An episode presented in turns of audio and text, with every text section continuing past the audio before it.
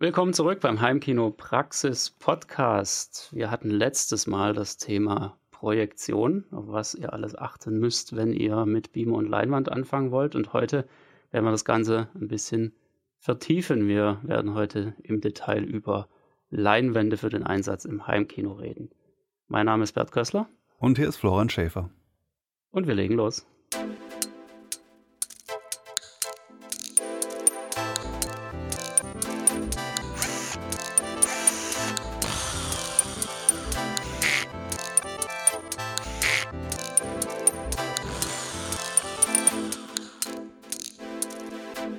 Heimkinopraxis Podcast. Ja, Leinwandarten. Was gibt es denn da? Äh, gibt es überhaupt mehr als eine? So Rollo-Leinwand oder so? Wäre schon mal eine. Ja. Braucht man es überhaupt? Natürlich, da gibt es so, so viele Dinge. Absolut, ja. Also das Beste überhaupt, was es überhaupt geben kann, ist die weiße Wand, oder? Ja, mit, wie heißt diese Farbe? Ähm, keine Ahnung. Leinwandfarbe. Ah ja, mit spezieller Ganz Leinwandfarbe speziell. und davor noch gespachtelt und so. Glaube ich auch durchaus, dass das vom Bild her sehr gut sein kann. Ich kenne jetzt die Farbe nicht, aber wenn sie gut ist, warum nicht? Aber wenn die Wand ja, nicht uneben ist. Genau, ah, deswegen gespachtelt, ja. Äh, ja, aber ich meine jetzt nicht so, also gespachtelt, das machst du ja, um so kleine Löcher zuzukriegen. Aber ich dachte jetzt eher so, wenn da so eine generell so eine Delle in der ja, Wand nee, irgendwo natürlich ist. hochprofessionell. Oder ja, sogar, ja, habe ich auch schon so, äh, du kannst ja auch so ein, so ein MDF-Brett spachteln oder so. Oh ja, hoffentlich äh, ist das dann nicht. So ein Brett, aber äh, gut, dazu kommen wir auch noch, warum das nicht so das Optimum ist, weil ein hartes Brett in einem High-End-Heimkino ist natürlich nicht so das Optimum. Ist vielleicht ein super Bild, aber was willst du mit so einer harten Fläche? Schon mal keine Lautsprecher hinten dran stellen, so viel ist klar. Und so ein Schallreflektor ja. ist auch blöd. Also Leinwandfarbe, die hat aus meiner Sicht hauptsächlich schon mal diesen Nachteil. Abgesehen davon, dass es mit Sicherheit auch mindestens genauso gute Tücher gibt, aber da muss man schon niedrige Ansprüche an den Ton haben, um zu sagen, ich gehe mit einer knallharten Wand ins Rennen. Ja. Also schwieriges Thema, werde ich auch ganz oft mit konfrontiert, ob man nicht einfach auch mal kurz die Wand anmalen könnte oder sowas. Aber so richtig empfehlen kann ich es nicht. Es ist zwar ganz nett für einen Einstieg, bevor man jetzt da irgendwie auf dem Bettlaken projiziert, muss man ganz klar sagen. Aber für ein halbwegs ambitioniertes Heimkino sollte es dann schon eine Leinwand sein, würde ich schon definitiv empfehlen. Aber wie geht's weiter? Ich meine, was, was fällt einem noch so ein in Richtung Leinwand? Oft hört man dann so, ja, ich habe da noch eine im Keller. Früher vom Papa, da hat er immer die Dias drauf projiziert. Klapp, klapp. Das Bildseitenverhältnis 1 zu 1. Ja, 1 zu 1. Oder wenn es gut läuft, vielleicht noch 4 zu 3. Reflektiert ohne Ende. Also es gibt ja, ja auch diese Gain-Faktoren, das ist ja schon mal so ein wichtiges technisches Kriterium. Wie viel Licht drauf, kommt ja. zurück? Und bei ja. dir war die, die Prämisse so viel wie möglich. Ja, genau, damit das auch der Dia-Projektor noch einigermaßen hell bekommt. Was natürlich äh, schwierig ist, aber ich denke jetzt mal einfach so aus praktischer Sicht, so die typische mobile Leinwand, die man mal so kurz irgendwo ins Wohnzimmer stellt oder eben diese, diese Stativleinwände, die man auch so schön verpacken kann. Das ist ja quasi eine, eine Mischung aus Rollo-Leinwand und Aufstellstativ, also nicht fest montiert. Das ähm, ja, ist natürlich auch wiederum möglicherweise besser als irgendeine weiße Wand, vor allem wenn es keine perfekte weiße Wand ist. Aber macht natürlich im Heimkino jetzt auch nicht so wahnsinnig viel Sinn, langfristig sowas nee. da stehen zu haben. Von daher kann man, denke ich, gedanklich mal streichen, aber damit kommen wir ja schon direkt zur guten alten Rollo-Leinwand. Also fest montiert an der Decke in einem schönen Kasten drin, dass man sich das angucken kann. Oder vielleicht, wenn man ein bisschen ambitionierter ist und die Möglichkeit hat, dann baut man es irgendwie in seine Decke mit ein, dass die dann praktisch nur aus so einem, so einem Spalt da rausgefahren kommt. Das ist natürlich schon mal ganz cool. Hatte ich auch schon die beiden Hauptvarianten mit und ohne Motor. Aber beides in billig, muss ich sagen. Das war noch so zu Studentenzeiten und so. Und die erste war wirklich zum, zum Runterziehen. Und dann denkt man ja erstmal so, oh, muss das sein? Nochmal extra Geld für die Leinwand. Was? Mehr als 100 Euro? Jojoi. Ja. Und dann ist es halt so, ein, so eine Rollo-Leinwand gewesen. Und das war schon nervtötend, dass die immer, sie muss ja an einem bestimmten Punkt einrasten. Ja. Äh, nochmal nach oben, nochmal nach oben. Äh, ah, wieder einen halben Meter zu lang, zu kurz. Es war da ein bisschen blöd. Ja, schwierig. Dann ähm, hat die sich natürlich, wie, wie alle billigen, gewählt. Ne? Mehr, früher oder später, also am Rand kommt sie nach vorne und, und also so ein richtiges Wellenmuster. Und dann gibt es manchmal auch so Filmschwenks oder so, also im Film, wo man dann auch so die sieht, dass wie so ein Welleneffekt dann so bildlich stattfindet. Also bei Schwenks ist es ja. ganz übel. Dann hatte ich das gleiche in Elektro, aber eben wie gesagt auch super billig, mit dem Ergebnis, dass es irgendwann krass laut war. Das war, hast du immer gedacht, ach du lieber Himmel, da war das Lager dann kaputt oder so. Die Leinwand von der Decke. Ja, und ansonsten war sie ja. dann irgendwie auch nicht besser. Ähm, aber es war natürlich schon mal irgendwie cool, überhaupt auf den Knopf drücken zu können. Und dann hat man mal nicht mehr dieses eingeraste Gehampel. Und ansonsten waren sie beide gleich schlecht. Aber es gibt ja. natürlich auch diverse Rollo-Sachen, wie du erwähnt hast, eingelassen in die Decke und so besser. Oder dieses Tension, ne, dass rechts und links so eine Schnur dran ist, die eben das ja. verhindern soll, damit das äh, so gewölbt wird, weil gerade genau, im Wohnzimmerkino kann ja das Runterfahren schon das Mittel der Wahl sein und dann ist es vielleicht auch nicht unbedingt eine 100-Euro-Leinwand, sondern gibt es auch in hochwertig. Ja, sollte man schon vernünftig nehmen, weil ähm, es, es, macht einfach keinen Sinn, da irgendwie jetzt komplett zu sparen an der Stelle, sondern nehmt was Vernünftiges. Ja, also in der Regel so bei 600, 700 fangen sie normalerweise an, die guten. Und ähm, nach oben natürlich wie immer keine Grenzen, das kennt man ja. Aber es ist schon wirklich das Geld nachher auch wert, weil es nervt halt einfach extrem, wenn dann da sich irgendwelche Wellen bilden im Laufe der Zeit. Sei das jetzt dadurch, dass sie halt irgendwie minimal schief aufgewickelt wurde, wurde oder so, ja, weil sie nicht hundertprozentig im Wasser hängt. Oder aus irgendwelchen anderen Gründen, weil es einfach Qualitätsmängel gibt. Eine Fliege auch mit reingewickelt hatte ich auch schon ein paar ja, Mal. Ja. genau, das ist natürlich auch ganz großer Mist. Die wird dann immer größer im Laufe der Zeit. Ne? Ähm, ja, muss man wirklich gucken, aber wenn es nicht unbedingt sein muss, also wenn es nicht unbedingt eine, eine Rollo-Leinwand sein muss, aus praktischen Gründen, dass man den TV noch dahinter benutzen kann oder was auch immer, oder weil sie mitten im Raum hängt, dann wäre doch, glaube ich, eher die gute alte Rahmenleinwand zu empfehlen. Ja, da geht es auch dann mehr Richtung permanent installiertes Heimkino, weil das ist ja genau bei dem ja. Rollo nicht so der Fall, sondern da will man ja eher einen Raum verwandeln. Da ist es dann eher permanent und sowohl bei Rollo als auch noch viel mehr bei Rahmen ist es natürlich der Punkt, man muss dann schon wissen, dass man das eine Weile so nutzt, also idealerweise, weil ein Beamer kann man auch mal mitnehmen noch ins nächste Heimkino, das kann dann zwar auch schief gehen, aber das geht schon mal. Aber eine Leinwand, die ist doch in aller Regel haargenau für diesen Raum passend. Und dann ziehst du einen anderen Raum und dann ist er halt zu groß oder zu klein. Und dann hast du so ein sperriges Ding zu verkaufen. Und sperrige Sachen zu verkaufen macht irgendwie keinen Spaß. Nicht so richtig. Ja. Vor allem, wenn es schnell gehen muss. Die sind dann aber umgekehrt, wer da ein bisschen Geduld hat, das sind natürlich die Schnäppchen. Also muss man vielleicht auch ein bisschen tolerant sein, was die ja. Größe angeht. Wie haargenau in der gewünschten Breite zu finden, ist dann auch wieder schwer. Aber wenn man mal so ein halbes Jahr warten kann, um im Umfeld zu suchen, dann kriegst du vielleicht mal so ein Ding hinterhergeworfen, weil jemand sagt, ich, mir fällt jetzt nur noch wegschmeißen ein. Ja, ich muss es noch vorm Umzug losbekommen. Genau. So ja, das stimmt schon. Ähm, hat alles seine Vor- und Nachteile. Aber auch eine Rahmenleinwand ist ja letztendlich äh, nicht ganz einfach zu nee, die ist noch Umständen, komplizierter. Also außer man kann sie halt, abbauen, ja. das kann man ja bei einigen so, so zusammenschlagen. Ja. Aber wenn sie dann wirklich so permanent ist, dann, dann kannst du die ja nur mit einem riesen Auto mitnehmen oder Anhänger. Richtig, genau. Also zerlegen sollte man sie schon irgendwie wieder können. Ja. Man hat sie ja ursprünglich auch mal aufgebaut.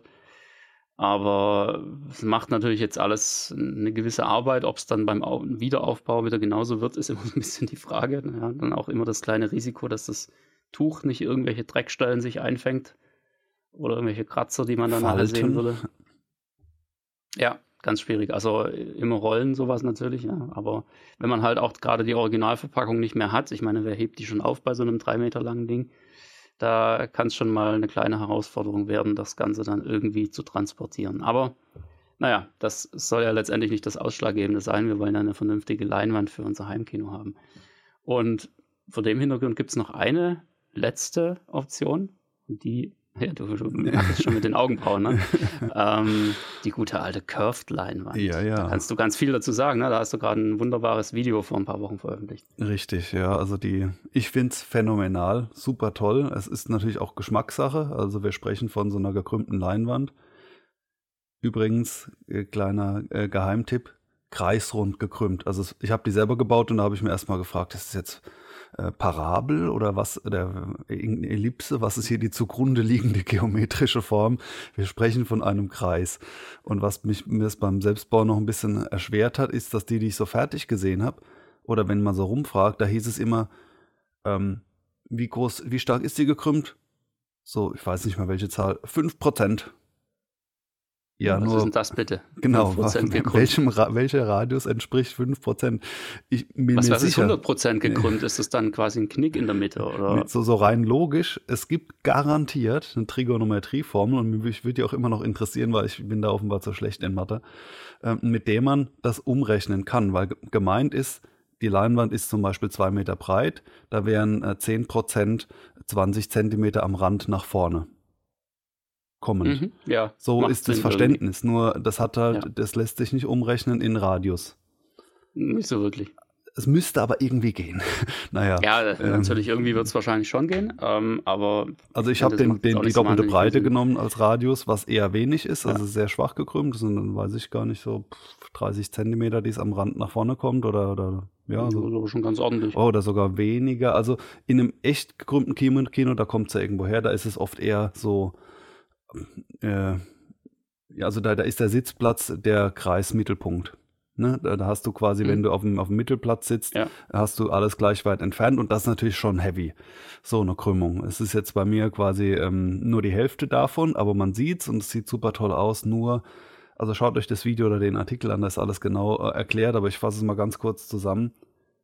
Es ist immer viel empfindlicher, weil man kann die, egal ob sie neu oder selbst gebaut ist, nicht gescheit spannen, weil wenn man rechts und links zieht, kommt die Mitte raus. Also dieses, die mal eben äh, glatt zu ziehen, ist ein ziemliches Gehampel. Dann ist es natürlich allein schon schwieriger aufzuhängen, weil so, so eine gerade Wand, die kannst du viel leichter reinplanen. Ähm, ja. Da gibt es diverse andere Sachen, die ein Problem sein können, aber jetzt bei mir nicht waren. Aber was dann ein Problem verbleibt, ist, dass äh, ein, ein Beamer ja ein nicht dazu passendes Bild hat. Sprich, da die, der, die Leinwand am Rand näher ist als normal, ist dort das Bild kleiner. Ne? Weiter weg wird das Bild größer. Das heißt, ja. in der Mitte ist das Bild in meinem Fall 5 cm zu groß. Das ist irgendwie blöd und wenn man das äh, auf verschiedene Art und Weise ähm, ausgleicht, ja, und da ist das eigentliche Problem, da gibt es fast nichts. Also man muss sich entweder damit irgendwie arrangieren, was natürlich subjektiv okay sein kann, oder ähm, hat ein relatives Problem, weil vor allem es gibt ähm, so gut wie keine Beamer, die das drin haben. Das wäre schön, das gab es auch mal mehr, aber ähm, da gibt es alle möglichen Bildeinstellungen. Aber jetzt mal eben das Bild oben und unten krümmen, ist so gut wie gar nicht an, anzutreffen. Der Epson LS 12000, der hat sowas, sogar auch mit ganz vielen Zonen, da könnte man es noch viel genauer einstellen. Und ansonsten ist es bei allen aktuellen Beamer-Modellen nicht drin und die Workarounds, die es da gibt, die sind schon nicht ohne und geschweige denn für wenig Geld zu haben. Also viel Geld und viel Aufwand. Trotzdem finde ich es toll, wenn es irgendwie geht, wenn es jemand durchzieht, ich finde es fantastisch.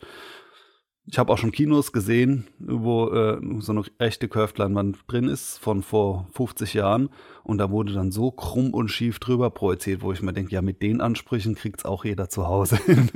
Aber so, wir haben ja nicht solche ja. Ansprüche. Kommt eben immer ein bisschen drauf an, was man will und wo man die Prioritäten setzt. Ne? Das ist, aber es ist definitiv kein, kein leichtes Thema an der Stelle. Das ist dann schon so wirklich die, die Profiliga an der Stelle. Sehr schön. Ja, aber wenn wir dann uns irgendwie für eine Leinwandart entschieden haben und jetzt genau wissen, okay, das wird jetzt Rollo oder das wird Rahmen, dann geht es im Prinzip weiter. Dann kommt ja das gute alte Leinwandtuch ins Spiel. Ja, was nimmt man da? Da gibt es ja auch so eine riesen Auswahl. Und das ist das, was auch meiner Meinung nach die, die Auswahl oder die Suche nach einer Leinwand so herausfordernd irgendwo macht, weil du immer diese Kombination hast. Du hast zig verschiedene Rahmen, ja, da gibt es dann, man könnte da noch viel weiter ins Detail gehen, da gibt es dann noch die ähm, quasi die rahmenlosen Leinwände, das kommt dann auch noch mit oben dazu, ja, die sind dann schön fürs Wohnzimmer, dass es möglichst unauffällig da an der Wand hängt und was weiß ich nicht alles. Aber das Ganze dann jeweils noch in Kombination mit entsprechenden Leinwandtüchern und dann hast du am Ende irgendwie so eine, ja, weiß ich nicht, 8 äh, hoch 2 oder was weiß ich was, Anzahl von äh, möglichen Produkten, die es da irgendwo dann geben könnte.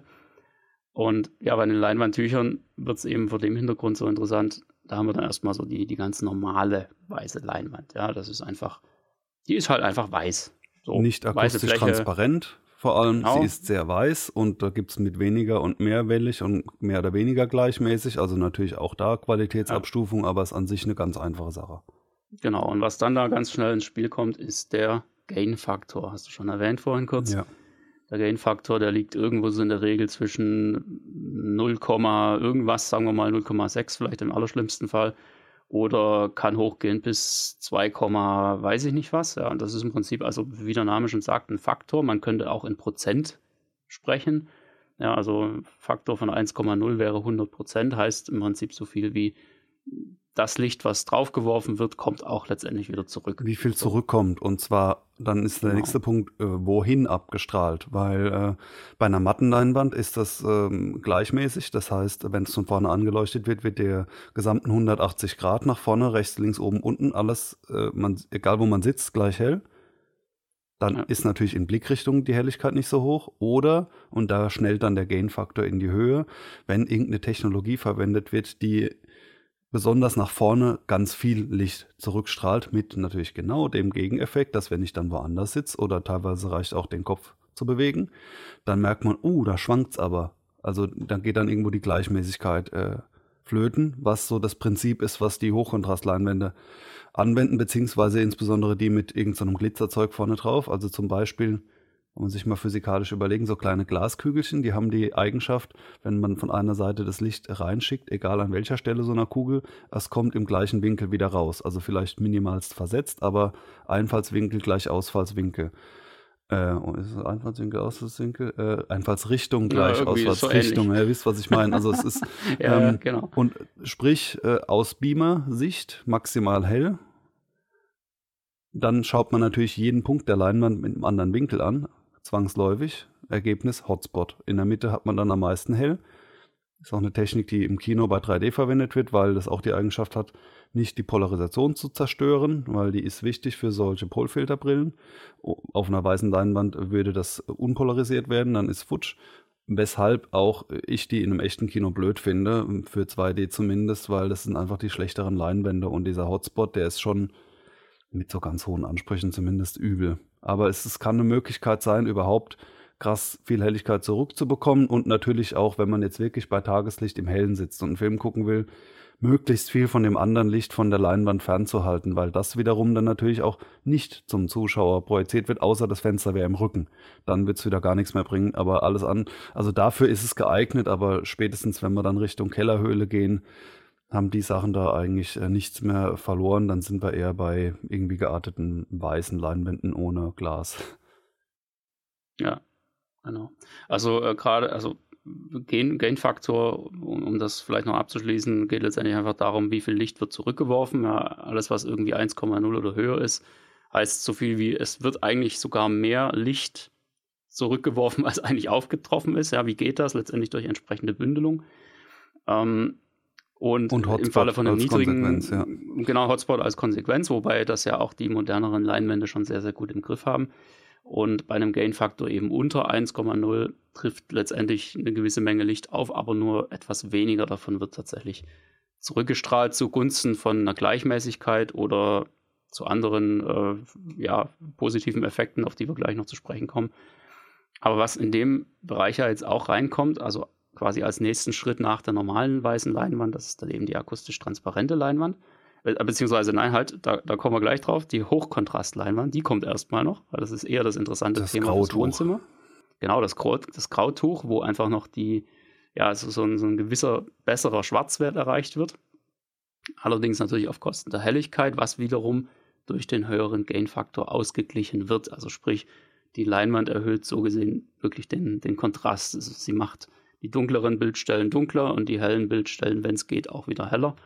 Und dadurch kann man die eben besser einsetzen in einem Raum, wo man jetzt nicht vollständig abdunkeln kann. Gegebenenfalls kombiniert eine, mit so einem Reflexionsverhalten. Genau. Aber es ist dann alles nur noch so, so äh, ja. Es wird halt künstlich hochgepusht. Tricks, ja, Tricks für helle Umgebung. Also sobald man eine kontrollierte ja. Umgebung hat, äh, kann man sich getrost auf das Weiß zurückziehen, weil Weiß erstmal natürlich heller ist auch als, als Hochkontrastgrau und zwar ohne Nebeneffekte, sondern da hat man eine super Gleichmäßigkeit und hatten wir ja schon letztes Mal, eine Leinwand wird ein Stück breiter, dann ist sie komischerweise viel dunkler, weil es sich quadratisch Komisch. Äh, verhält mit der Lichtmenge. Also sprich, alles was in größere Breite geht, da fallen diese grauen Sachen dann tendenziell auch aus dem Grund raus. Ja, Genau. Die Hochkontrastleinwände. Und dann, genau, das, das Gegenteil dann davon, also wo es vom Gain-Faktor in der Regel eher unter die 1,0 fällt, oder eigentlich fast immer, das sind dann eben, wie gesagt, die akustisch transparenten Leinwände, ja, wo es dann wirklich interessant wird für richtiges Kino, wo alle Lautsprecher, also die vorderen, hinter der Leinwand verschwinden können und der Sound einfach perfekt aus dem Bild rauskommt. Und das ist natürlich das Nonplusultra für ein richtiges Heimkino. Ne? Wird erzielt, so. wie sollte es anders sein, durch Löcher? Also entweder die rein ja. gepiekst sind oder im Kino wäre es wirklich gelocht. Also wenn ich in manchen Kinos in der ersten Reihe sitze, sehe ich die, weil die einen Millimeter groß sind. Ich mhm. offenbar meine Augen noch gut genug für sind. Also da muss man schon mal aufpassen, weil dieses Lochschema kann sichtbar sein. Im Heimkino gibt es da zwar Besseres, aber auch da ist das der Nachteil, dass man irgendwann das Gefühl hat, vor so einem gewebten Dingens da zu sitzen. Also das ist immer der Nachteil. Und natürlich, äh, da wo irgendwie ein Loch ist, ist es äh, nicht so hell, beziehungsweise ist es so hell wie das, was dahinter ist. Ähm, ja, das ist immer der, der Trade-off super Bild versus super Ton. Es gibt auch Leute mit High-End-Heimkinos, die sagen, ich mache gar keine Lautsprecher hinter Bild, weil das Bild ist mir so extrem wichtig, äh, etc.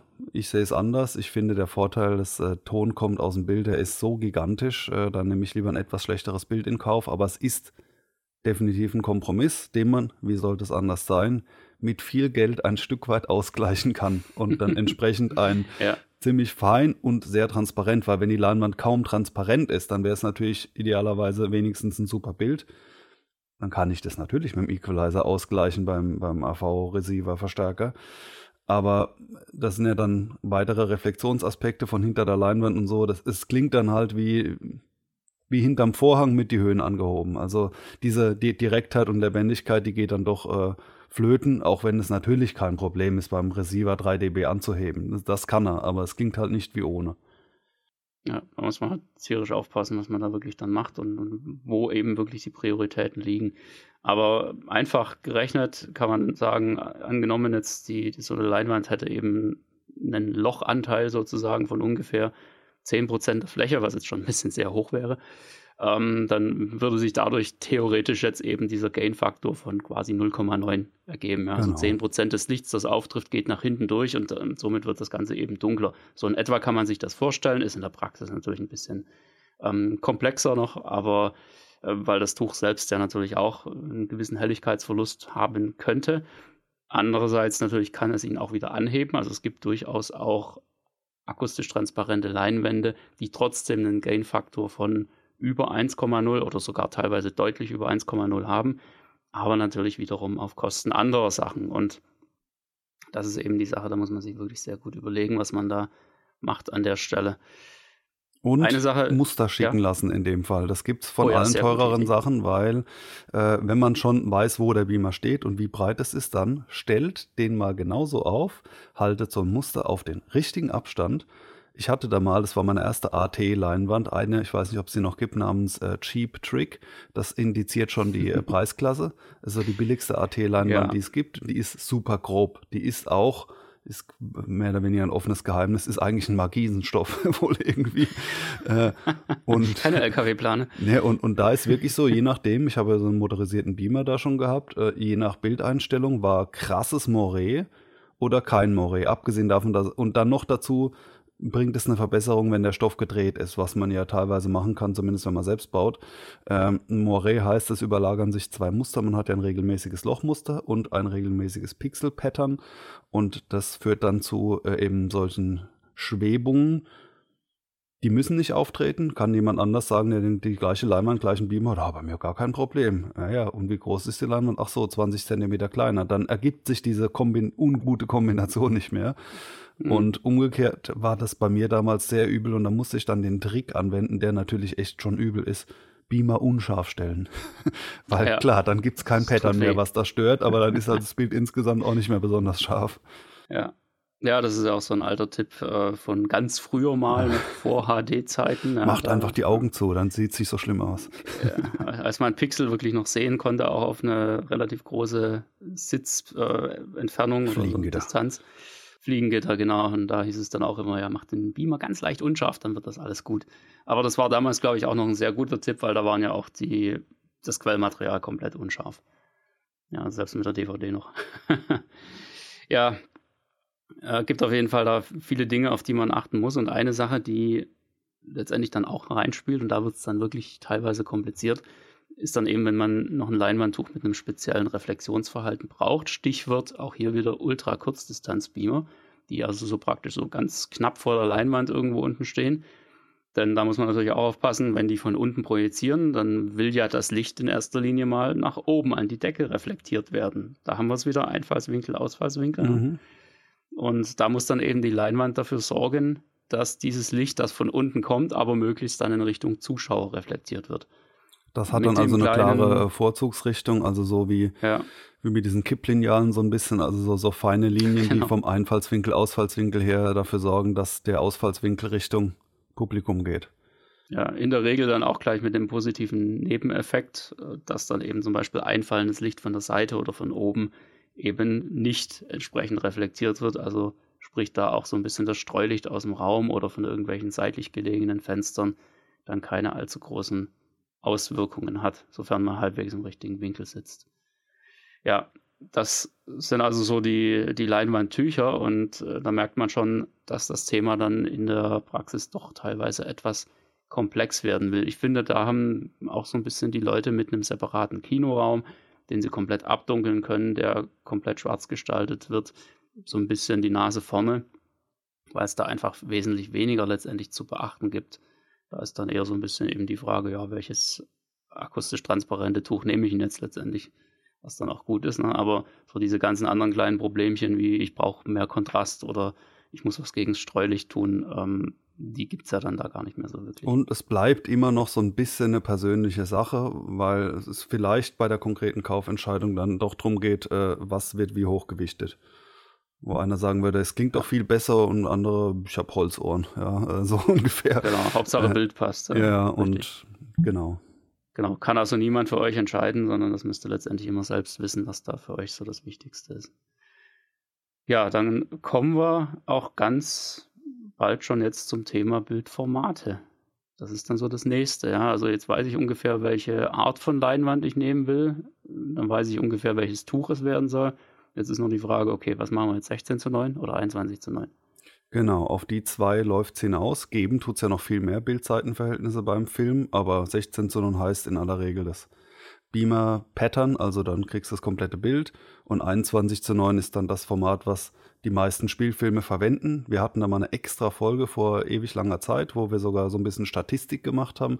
Wir hatten uns da ausgewertet, wie viel Prozent unserer Filmsammlung in welchem Format sind. Und ich meine ganz grob, dieses 21 zu 9, was man auch als 2,4 zu 1 bezeichnen kann, und die ähnlichen, also auch 2,35 und so, dass die so rund 65 Prozent ausgemacht haben. Also man kann da definitiv ja. von der Mehrheit sprechen.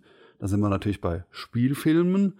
Wenn jetzt jemand ganz viel Gaming oder Fußball oder sowas anschaut, sieht diese, oder vielleicht auch die andere Serie, das weiß ich nicht. Serien sind aber auch oft in 21 zu 9, ist es dann wieder schwieriger zu sagen. Aber auch die Fragen klären sich eigentlich oft, wenn man den Raum kennt. Also in dem luftleeren Raum zu sagen, oh, was ist denn schöner, was wäre denn unser guten schön, dann hat man einen Raum und will dann irgendwie so groß wie möglich. Dann ist halt entweder die, die Decke oder die Wände im Weg so.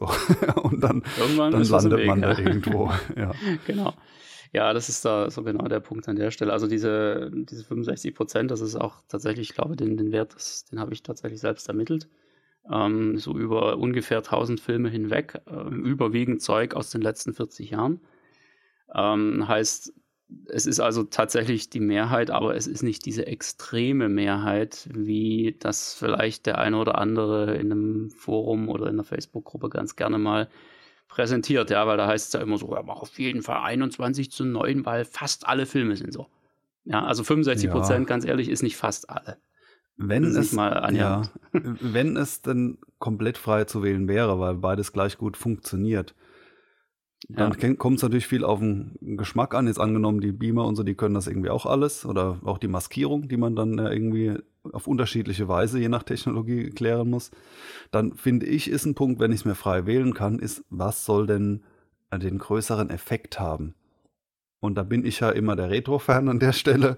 Sprich, in den Oldschool oder was heißt Oldschool, in den meisten auch immer noch jetzigen Kinos und natürlich auch so hier meiner, unserer Kindheitszeit die Räume. da ist immer das Größere. Wenn dann nach der Werbung der Film kommt, wird das Bild breiter. Also ja. an, an, der Stelle wäre ich dann der, der äh, 2,4 zu 1 Fan. Aber auch da gibt es ja Christopher Nolan und IMAX und, und, und Justice League und Co. lassen größen. Eine Gegenentwicklung, die genau das nicht mehr so macht, die sagt, nee, bei uns kommen die maximal Wumms-Szenen in 16 zu 9. Das ja. ist genau das Gegenteil, weil es bleibt nicht aus, eine dieser zwei Größen ist zumindest mal rein von der Fläche her imposanter.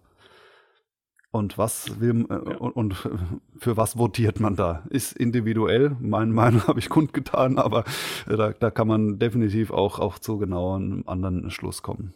Ja, wie man es dreht und wendet irgendwie am Ende, ne? Aber ja, es, es, kommt eben wirklich darauf an, was man konsumiert, wie viel man konsumiert. Also gerade auch diese ganzen Filmstatistiken, wie viel Prozent ist denn jetzt in annähernd 21 zu 9, das hat jetzt nicht wirklich eine Aussagekraft, weil man muss immer einfach schauen, was man selbst am, am meisten schaut. Und ich kenne genug Leute, die sagen, ja, ich gucke auch sehr, sehr gerne mal so einen alten Western oder sowas. Und da ist es eben tatsächlich so, je, je älter die Filme werden, desto ja. häufiger ähm, kommen dann eben immer mehr 16 zu 9 ähnliche Formate ins Spiel.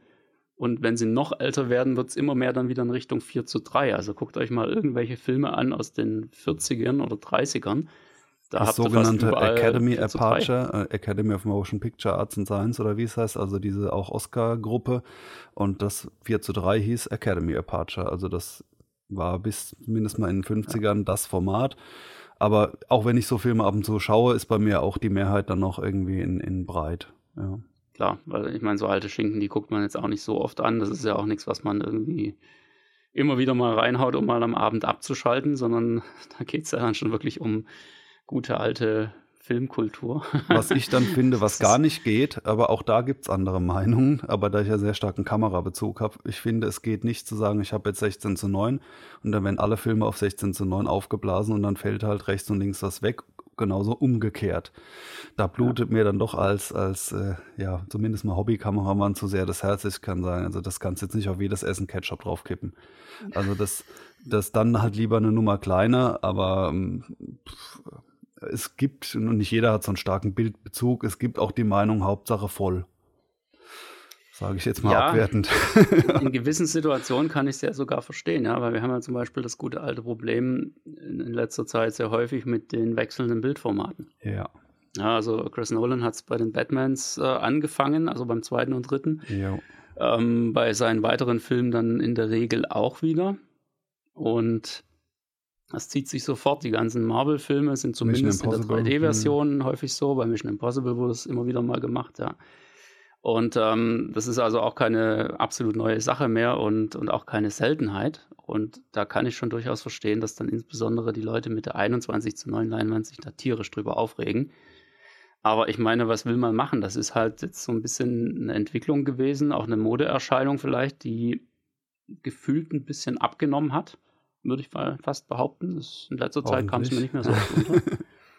Auf der anderen Seite natürlich manchmal auch ein, ein, Stilmittel. Also gar nicht mal unbedingt, um jetzt hier einen 3D-Effekt in, genau, in den Vordergrund zu heben. ja, zum Beispiel bei, wo war denn das? Äh, ich glaube, der Ghostbusters da mit den, äh, wo die Ghostbusters plötzlich Frauen waren. ähm, da gab es diese, diese komische äh, Strahlenkanone da, die dann plötzlich über die schwarzen Balken hinweg okay, ja, hat in der 3D-Variante. Ja, Aber das quasi was, so aus dem schwarze Balken. Und das Problem an der Sache ist ja. ja, wie wir wissen, ohne Schwarz kein Schwarz. Also sprich, du kannst höchstens von grauen Balken sprechen, in egal welcher Richtig. Leinwand. Und die Maskierung ist ja schon was, was die Bildqualität nochmal extrem steigert, wenn einfach das Bild so scharf abgegrenzt ist und schön ja. ins Dunkel geht. Das geht genau bei diesem Formatwechselstuss eben nicht. Abgesehen davon, dass die meisten Kinos dafür nicht ausgelegt sind, sprich Christopher Nolan will einen maximalen Effekt und ist dann im Kino auf die kleinere Leinwand angewiesen. Ja, super. Ja. Ähm, Außer man hat eine Leinwandmaskierung, die automatisch in der richtigen Minute das richtige Sekunde. Format anfährt. Mit Explosion. Ja. Muss vielleicht doch noch in Serie gehen. Ja, du hast da sowas gebaut, ja, aber ich glaube, die, die läuft, dann musst du dann ja. noch mit Wasserkühlung anfangen bei manchen ja. Filmen. nee, das passt schon noch ohne, aber ich muss ehrlich sagen, es ist brutal anstrengend, dieses Auf- und Zugefahren. Vor allem, du musst halt echt die Filme alle auf die Sekunde genau diesen Formatwechsel, das musst du vorher alles festlegen, weil das kannst du nicht automatisieren. Und Ich hab, ähm, hm, schwieriges Thema. Ich habe diese Filme schon so oder auch so angeschaut und finde da tatsächlich, also das mache ich öfters, auch vertretbar, die komplett in 2,4 anzuschauen. Komplett. Ja. Und das machen ja viele auch mit einer 21 zu 9. Ja, das kann man dann abschneiden. Und warum ist es da dann legal und im anderen Fall tabu, wenn ich das so sage? Weil genau das haben Regisseur und Kameramann auch bedacht. Die wissen, dass in der Hälfte der Kinos äh, das eben nicht mit diesem IMAX hin und her passiert. Das heißt, Ja. der Bildausschnitt wurde so gewählt, dass der Film auch in einem durchgehenden Breitbild funktioniert. Natürlich so ein bisschen anders, aber es ist kein komplettes äh, Verhunzen entgegen der, der Planung so gesehen. Ja, es wird nichts abgeschnitten, was Ja. eigentlich wichtig wäre. Trotzdem Also auch entgeht einem natürlich dieser Effekt, dieser Bam, jetzt auf einmal hier der Überflug oder so. Das Ja. geht dann weg, aber die, die Bildgestaltung, die hat schon noch ein bisschen Hand Mhm. und Fuß. Ja. Ja. ja, von daher schwieriges Thema, aber das haben wir ja schon in, in vielerlei Hinsicht abgewertet. Und was es natürlich auch noch gibt, sind so Sachen wie 16 zu 10 oder letztes Mal hatten wir es, glaube ich, auch schon erwähnt, 17 zu 10 oder 17 zu 9 Ja. oder sowas. Ähm, irgendwelche so komischen Formate, die aber eher eben aus dem, aus dem PC-Bereich kommen und vor dem Hintergrund macht es natürlich jetzt keinen Sinn, im Heimkino irgendwie zu versuchen, eine Leinwand darauf auszurichten. Auch wenn es mit Sicherheit ähm, Hersteller gibt, die sagen, wir können dir jede Größe machen. Ja, aber irgendwo ist die Entscheidung am Ende immer entweder 16 zu 9 oder 21 zu 9 in Anführungszeichen, weil es ja eigentlich eher die Entscheidung zwischen normalerweise 2,38 zu 1 oder 2,4 zu 1 ist, wobei das dann ja auch nicht mehr so den Wahnsinnsunterschied macht. Spätestens, wenn man das Bild ein bisschen überzieht, ist das dann sowieso alles mehr oder weniger das Gleiche. Ja. Ja, also von daher kann man vieles machen und letztendlich der, der Motorzoom vom Beamer ist dann auch noch so der nette kleine Freund, der das, äh, der so diese speziellen Zwischenformate vom Film da noch ein bisschen passend aufzoomen kann. Also von daher, ja, was letztendlich auch noch, was man noch bedenken sollte bei einer Leinwand, das sind so diese kleinen, besonderen Extras. Ja, also da kommen so Sachen dazu, die eben jetzt erstmal gar nicht unbedingt was mit der, mit dem Leinwandtuch an sich zu tun haben, mit der Art der Leinwand, sondern wo es so in die kleinen Details reingeht. Und was da aus meiner Sicht immer sehr, sehr wichtig ist, ist der Rahmen. Ja, das wird häufig total unterschätzt. Also viele denken auch so, ja, ich will auf jeden Fall rahmenlos, ja, Slim Frame oder wie das Zeug immer so heißt. Ja, ist alles ganz gut und schön, Ist wenn man das Käse, im, wenn man das im Wohnzimmer halt haben will und das soll möglichst nicht nach Rahmen Infinity aussehen. Pool äh, Leinwand. Ja, es hat, hat sicher seine Berechtigung und wenn man nicht anders darf, ist es bestimmt immer noch besser als eine weiße Wand, gar keine Frage. Aber so ein Rahmen hat ja durchaus eine Funktion. Und diese Funktion ist eben, das Bild perfekt abzugrenzen. Ja, wir haben es letztes Mal auch schon erwähnt. Überziehen nennt man das. Also man macht das Bild über den Zoom des Beamers bewusst kleines bisschen größer als die eigentliche Leinwand, projiziert sozusagen so einen Zentimeter rundum in, die, in den Leinwandrahmen hinein und der sollte dann eben entsprechend lichtschluckend sein.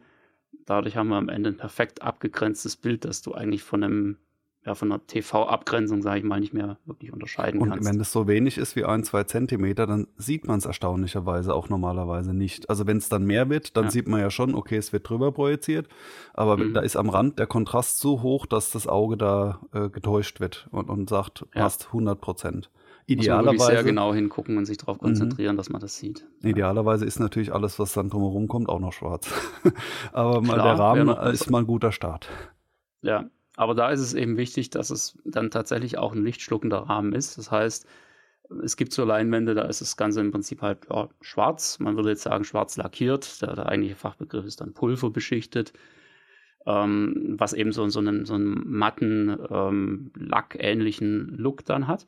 Aber das ist eben trotz der Mattheit äh, kein wirklich lichtschluckender Rahmen, sondern da sieht man dann schon sehr, sehr deutlich, dass das Bild noch so ein bisschen reinläuft. Insbesondere in halt- weißen Räumen. In, in dunklen kommt auch allgemein viel weniger zurück, da sind auch die Rahmen viel verzeihlicher. Ja, wobei ist es nicht eigentlich eher so, dass durch den hohen Kontrast, ähm, also durch den, durch den dunklen Raum, dieses überzogene Bild, insbesondere natürlich bei hellen Bildinhalten, wesentlich stärker dann zum Vorschein kommt, als bei einem relativ hellen Raum mit viel Restlicht, wo der Rahmen sowieso schon aufgehellt ist? Ich habe jetzt Also ich gerade meine, keinen der, Vergleich der, im Kopf. der wenn es nur wenig überzieht, dass dann so, eine, so ein krasser Kontrast äh, an, an dem Moment das Auge überfordert an der Stelle. Und da Okay, dieser, ja. diese paar wenigen dann nicht mehr äh, darstellen kann und halt ob der, der Rahmen überhaupt als glänzend äh, mittelschwarz empfunden wird oder dunkel. Mhm. Also man hat ja allgemein viel höheren Kontrast im dunklen Raum und so gesehen ist da, wo man gar nicht projiziert, ist es halt einfach nochmal dunkler. Klar. Ja, aber so gesehen auf jeden Fall wichtig wäre tatsächlich eben eine, eine lichtschluckende Oberfläche und das ist eben in der Regel etwas, ich sag mal, Velour-ähnliches. Also viele kennen jetzt DC Fix, das ist so das klassische Produkt in diesem Bereich, wobei DC Fix ja schon relativ grau ist. Also wirklich schwarz ist das ja gar nicht. Aber es gibt da natürlich sehr, sehr schöne Alternativen, im, speziell im Leinwandbau-Bereich. Dann auch so Sachen wie Adamantium natürlich, ja, selbstklebend. Das sind alles tolle Sachen, die, die richtig Licht schlucken, aber viel besser ist es natürlich, wenn der Leinwandrahmen von vornherein gleich entsprechend behandelt ist, weil das ist natürlich dann einfach absolut perfekt, ohne irgendwelche Kanten, äh, Klebekanten, Schnittkanten, was auch immer, ja, sondern einfach direkt das, das Material, Alu oder was auch immer, ähm, quasi beflockt mit so einer Velour-ähnlichen oder, Seide-ähnlichen Schicht. Und sich nicht Und- verzieht. Das ist auch eine andere Rahmeneigenschaft. Also so ein riesiges Klappergestell mit einem Haufen äh, schweren Spezialstoff dran kann natürlich über die Jahre sich auch mal so einige Zentimeter verwinden. Genau, und dann kommt die eine oder andere Welle oder irgendwas rein oder so komische, ja, so komische Risse oder sowas. Das ist natürlich dann nicht so schön. Ja, also von daher erste, erste Nummer überhaupt an der Stelle, die, die, äh, der Rahmen an sich. Und dann kommen wir ganz schnell in den Bereich Maskierung, hatten wir gerade auch schon so ein bisschen angesprochen bei den Formaten. Ja, das ist natürlich einfach das, das Nonplusultra, was an, an, also ich glaube, es gibt wirklich keinen größeren Gewinn an gefühltem Bildkontrast als durch eine Maskierung. Wenn diese blöden, hellgrauen, naja, naja, dunkelgrauen Balken ähm, plötzlich verschwinden und man wirklich nur noch das reine Bild abgegrenzt hat. Das ist einfach der, der absolute Oberhammer, wenn man das mal gemacht hat, man will es nie wieder ohne. Und das ist eben schon eine Sache, wo man gut überlegen muss, will ich das von Anfang an vielleicht sogar gleich machen oder bin ich eher so der Typ, ich probiere es erstmal ohne und dann baue ich mir eben eine Maskierung selbst. Auch da haben wir ja jede Menge Anleitungen. Mhm. Die ist natürlich je nach. Leinwand sehr unterschiedlich. Also äh, fängt schon Ja. mit 16 zu 9 oder 21 zu 9 an. Das heißt, ich maskiere links und rechts oder oben und unten. Ich Genau. habe 21 zu 9, das heißt bei mir rechts und links. Ich kann, da der Rahmen ja auch eine gewisse Breite hat, kann ich auf 16 zu 9 und auf 1,85 passend maskieren. Also dadurch, dass entweder den Rahmen überlappt oder halt nicht. Und haargenau passend, die Lautsprecher sind gerade so außerhalb der Leinwand mit einem Hochtöner, also ein Teil ist sogar dahinter, aber der entscheidende Teil ist außerhalb. Weil natürlich äh, will man jetzt auch nicht irgendwas äh, Tonblockierendes davor hängen. Also wenn genau da die Lautsprecher da sind, dann ist es mit Maskieren ist schon wiederum das nächste Thema, was man potenziell mit 16 zu 9 nicht so hat, weil oben und unten müssen ja jetzt nicht zwingend Lautsprecher sein und wenn es ein Subwoofer ist, dann ist dem das auch egal, aber zumindest der Center, der wird ja in aller Regel nicht maskiert. Wäre komisch, ja, wenn das so wäre. ja, aber das ist schon ein entscheidender Punkt. Äh, 21 zu 9 Lautsprecher innerhalb der Leinwand, dann ist es mit der seitlichen Maskierung oft ein bisschen schwierig. Natürlich auch nicht ganz so schlimm, wie jetzt oben und unten maskieren zu müssen, ja, weil eben in, in dem Fall dann die, ja, diese schwarzen Balken, die da entstehen, seitlich natürlich jetzt nicht vom Beamer direkt beleuchtet werden. Und das macht schon einen gewissen Unterschied aus, vor allem wenn der Beamer eben eher einer mit nicht so ganz gutem Schwarzwert ist. Na, dann sieht man da schon deutlich was. Von daher äh, viel, viel wichtiger erstmal bei 16 zu 9 oben und unten zu maskieren, als jetzt bei 21 zu 9 links und rechts. Aber trotzdem macht es natürlich einen ganz guten Unterschied nachher. Und man sollte zumindest dann drüber nachdenken, wie man es im Nachgang vielleicht lösen kann. Auch da muss man sich natürlich jetzt sehr gut überlegen, was macht man? Kauft man gleich eine fertige Leinwand, wo die Maskierung schon drin ist, also zumindest mal manuell? Oder vielleicht dann sogar die, die super Luxus-Variante, wo das Ganze motorisiert Das kann als- richtig teuer sein. Allerdings, wenn man es mal dann Ja. selber gebaut hat, dann denkt man auf einmal, ist doch gar nicht so teuer. ne, also Nee, ich habe ja äh, nur manuell mit so ja. draufhängen. Da muss ich dann da hinhängen so und, Ja. und fertig. Das ist natürlich, das kostet nicht viel. Aber wenn man anfängt mit irgendwelchen Motoren und Steuerungen und Problemchen, die damit einhergehen, da denkt man sich am Ende, ja, Ja. die 1000 Euro oder, oder noch mehr, ist doch irgendwie gar nicht, ja, kann man auch anders sehen. Ja. ja, wobei man dann natürlich, also so ganz grob mal als, als Daumenregel kann man sagen, eine eine Leinwand, Rahmenleinwand mit bereits fertiger Maskierung, also manuelle Maskierung, kostet ungefähr das Doppelte von einer normalen Rahmenleinwand, gleicher Größe und, und ja, Art. Ja. Und wenn es motorisiert sein soll, dann kostet es nochmal das Doppelte, also schon das Vierfache der ursprünglichen Leinwand. Das ist so ganz, ganz grob über den Daumen, man, damit man mal so einen richtigen. Man hat ja dann auch mehrere Leinwände im Prinzip, eine schwarze, eine weiße und noch eine schwarze. Und ja, dann noch Special Interest Aufschlag. Genau, je nachdem, wie das Ganze aufgebaut ist. Und ich sage mal so, von daher ist natürlich die motorisierte Fertigmaskierung schon wirklich eine, eine Nummer, die da in den Geldbeutel gerissen wird, auf der einen Seite. Und auf der anderen Seite muss man auch ganz klar dazu sagen, so richtig perfekt sind sie ja in der Regel auch nicht. Also man, es ist so ein bisschen wie, ein, wie eine Markise, kann man fast schon sagen. Du kannst halt auffahren und du kannst zufahren. Also 16 zu 9 oder 21 zu 9 und dann kannst du in der Regel noch irgendwo mittendrin anhalten. Und das musst du dann aber meistens schon manuell machen. Wenn es eine ganz gute Steuerung ist, kannst du noch so gewisse Punkte ähm, vielleicht festlegen, die du ansteuern kannst. Aber was du halt in der Regel nicht machen kannst, mir ist jetzt zumindest aktuell kein Produkt bekannt, was das könnte, dass du wirklich irgendwie eine App hast und sagen kannst, so jetzt bitte genau 1,93 zu 1 oder sowas anfahren. Da bist du selber gefordert, das umzusetzen, ja. Richtig, sowas kannst du dann wirklich nur noch selbst umsetzen, was ich ja quasi auch gemacht habe mit meiner Leinwand, äh, was halt nur dummerweise jetzt nicht unbedingt serienreif ist, sowas, ne? Aber ähm, die Möglichkeit gibt es grundsätzlich, ja, kommt einfach Technologie zum Einsatz, die normalerweise auch im 3D-Drucker verbaut wird, also Schrittmotoren, ja, Gewindespindeln und solche Sachen, eine hübsche Mechanik, die das Ganze dann eben wirklich auf den fast schon also Zehntel oder Hundertstel Millimeter genau anfahren könnte. Also da gibt es dann wesentlich mehr Ungenauigkeiten, was, das, was die Projektion an sich angeht. Man muss da auch nicht auf einen Millimeter genau maskieren. Also das, äh, so sagen wir, im, im grob im, im Zentimeterbereich sollte es halbwegs genau sein, ja, weil es da einfach immer noch zu viele Toleranzen gibt. Aber grundsätzlich machbar ist es, aber an fertigen Produkten es sieht da wirklich sehr, sehr mau aus auf dem Markt und dafür sind die Dinger dann aber schon wieder wirklich relativ teuer. Also muss man wirklich gucken, ob es einem das wert ist oder ob man da nicht doch sagt, komm, dann mache ich mir da noch ein Bastelhobby draus, mal so für ein Vierteljahr. Bastel da immer wieder mal dran rum. Oder halt die manuelle Maskierung. Ich meine, vom Bildeindruck ist das ja das ja. Gleiche. Es ist natürlich nicht ganz so cool. ja, es nervt halt ein bisschen, wenn du dann irgendwie Film fängt an und du merkst, ach verdammt, ich habe die Maskierung vergessen.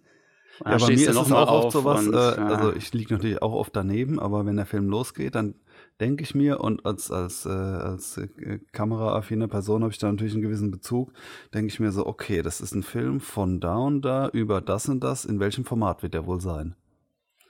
Und da habe ich eine gewisse Trefferquote. Ich weiß jetzt nicht, wo sie statistisch ist, aber ich, ich starte dann mal mit dem, was ich denke.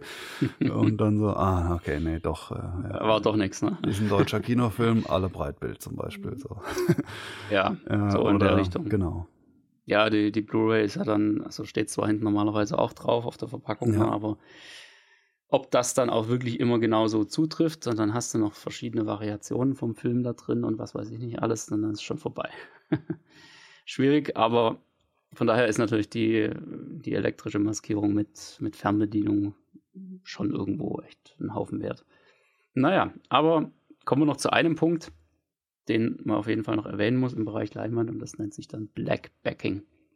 Ja, das heißt, da haben wir im Prinzip nochmal hinter der eigentlichen Leinwand eine zusätzliche schwarze Schicht, die eben entsprechende Reflexionen von dem, was auch immer dahinter ist, nochmal vermeiden soll die dafür sorgen soll, dass das einfach wirklich alles richtig gut abgedunkelt ist. Und das ist natürlich so ein Ding, was in erster Linie mal bei akustisch transparenten Leinwänden eben wichtig ist. Nur da, einfach weil ja. da eben ein gewisses Licht durchfällt und zurückgeworfen werden könnte, zum Beispiel von den Lautsprecherchassis, ja, von, von der Membran.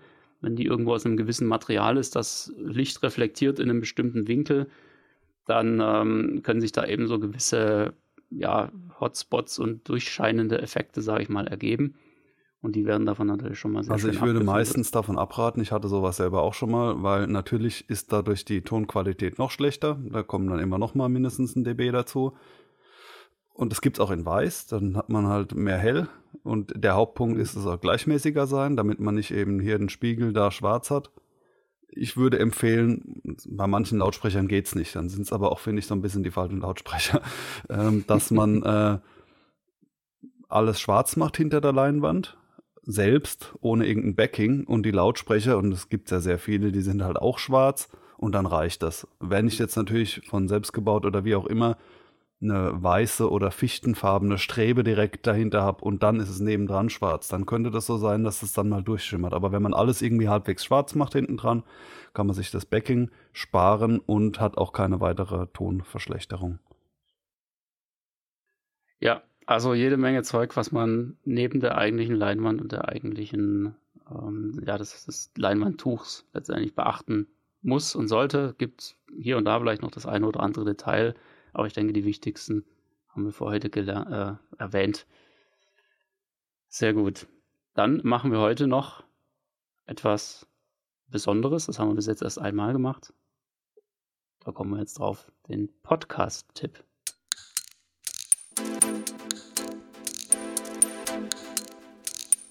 Der Heimkinopraxis Podcast-Tipp. Ich würde fast sagen, willst du den vielleicht geben, weil du hast mir den auch ursprünglich gegeben. Ich habe ihn jetzt fast komplett durchgehört, weil es auch schöne kurze Folgen sind. Schieß mal los. Äh, es gibt einen äh, Podcast Score Snacks, also wie Filmscore von äh, SWR 2. Der ist sehr kurz, also ich weiß nicht, ob so 10 Minuten Folgen oder sowas. Ja, sowas, genau, ja. Ähm, aber immer mit Hörbeispielen. Also Score heißt ja Filmscore, das heißt, da wird Filmmusik so ein bisschen äh, auseinandergenommen, analysiert, das wollte ich sagen. Bin ich mal drüber gestolpert, als wir diese lange Avatar-Folge gemacht haben. Da gibt es nämlich auch eine schöne, die das ziemlich auseinander nimmt. So von wegen, wir beschreiben fremde Welten in Avatar und dann aber James yeah. Cameron immer mehr, nein, konventioneller, konventioneller, ist mir zu abgedreht, wie immer. Und am Ende kam halt so das übliche Gedudel bei raus habe ich jetzt die eine Folge schon zusammengefasst.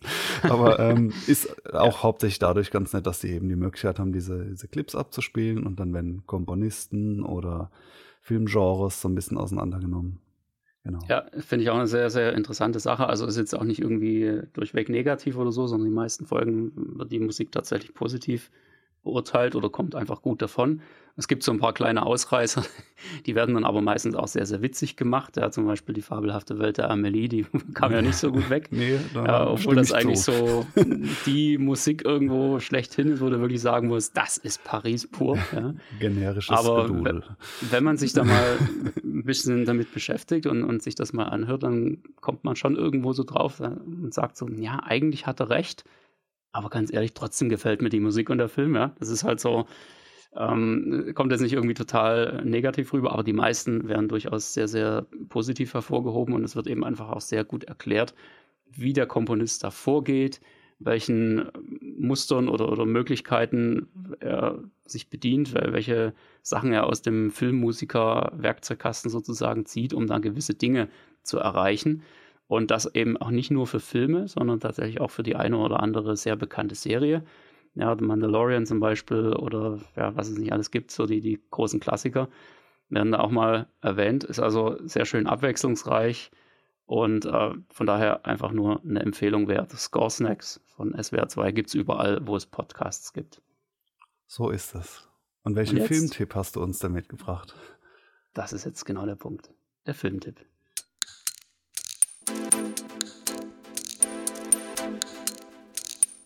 Der Heimkinopraxis Filmtipp. Ja, Filmtipp heute ein Film, den ich vor kurzem jetzt dann auch erstmal gesehen habe. Und zwar ein, ja, wie würde man das nennen? Also im weitesten Sinne eigentlich ein, ein Thriller spanischer Herkunft. Ähm, da kann man auch gleich mal sagen, also spanische Filme, da gibt es durchaus auch ein paar richtig gute. Und der hier gehört definitiv dazu. Ist ein Film aus dem Jahr 2012, wenn man jetzt irgendwie so die äh, Regisseur, Schauspieler, was auch immer erwähnt, wird man hier wahrscheinlich niemanden damit locken können. Das sind alles komplett für uns unbekannte Namen. Außer man hat da irgendwie schon eine, eine Reihe von Filmen gesehen. Ist also im Prinzip so ähnlich wie jetzt mit äh, dänischen, schwedischen, norwegischen Filmen. Ja, da kennt man die Leute in der Regel auch nicht, außer Mats. Der gute alte Mats. Den kennt man natürlich. Aber hier ist es eben so relativ unbekannt, aber dennoch durchweg sehr gute Schauspieler, die einfach ihre Sache gut machen. Kommt also nicht irgendwie rüber wie so eine, so eine billige Fernsehproduktion oder sowas. Und ähm, es ist ein Thriller über ja, einen, einen Mann, dessen äh, Frau ermordet wurde. Und auf einmal verschwindet die Leiche aus dem Leichenschauhaus. Und dann geht die Suche los. Ja, wo ist die hin und wer klaut die und aus welchem Grund? Und da werden eben so im Laufe des Films immer mehr Dinge aufgedeckt. Wie hieß der eigentlich jetzt noch? Hattest du schon genannt? Habe ich noch nicht genannt. Achso, okay. werden immer mehr Dinge aufgedeckt, die eben äh, dann doch irgendwie ein bisschen seltsam anmuten. Und dann merkt man auf einmal, dass der, der Mann auch ein bisschen Dreck am Stecken hatte. Ja, und so geht das immer weiter und ist ein wahnsinnig spannender und, und richtig gut gemachter Film, der einen immer wieder so ein bisschen an der Nase herumführt und wo man dann am Ende plötzlich doch merkt, boah, bam, okay, das ist jetzt irgendwie, so hätte ich es echt nicht erwartet.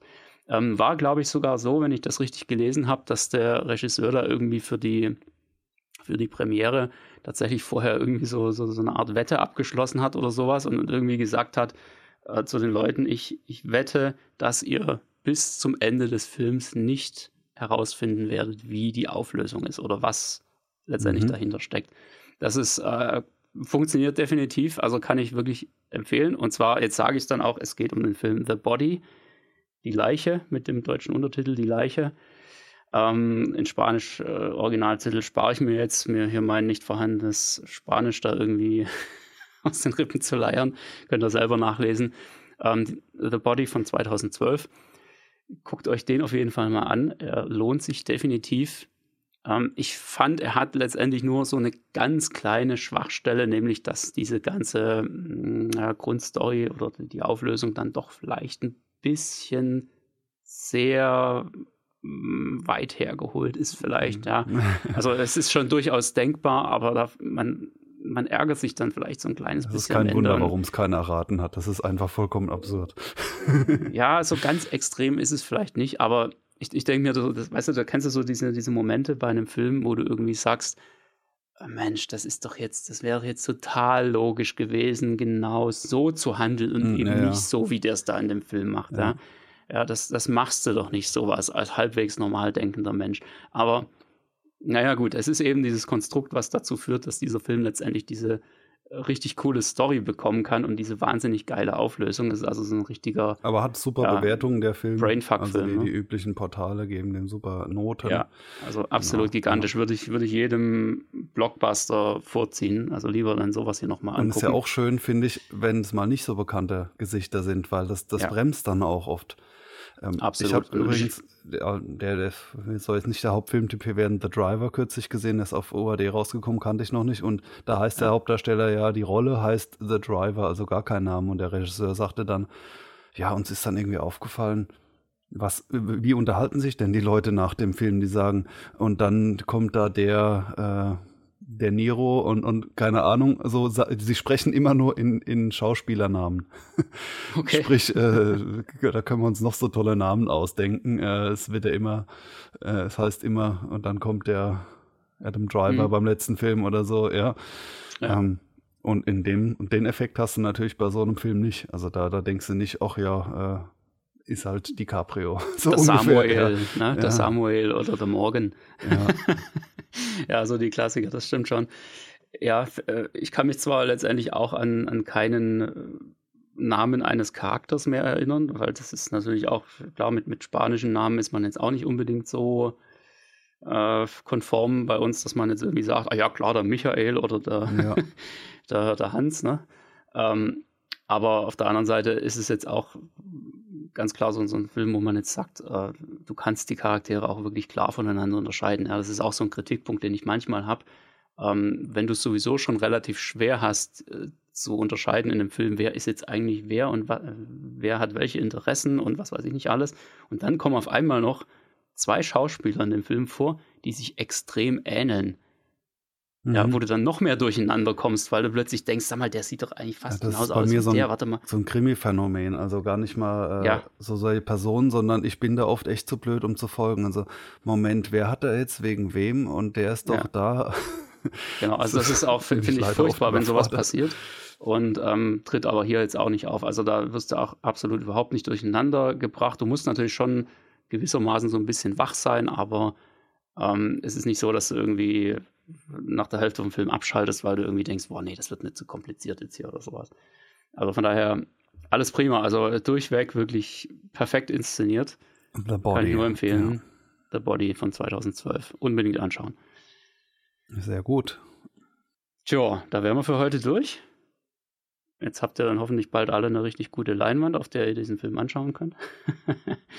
Und ähm, dann können wir uns nächstes Mal wieder einem anderen interessanten Thema widmen. Bis dahin wünschen wir euch viel Spaß, eine schöne Zeit und wir hören uns. Macht's gut. Tschüss.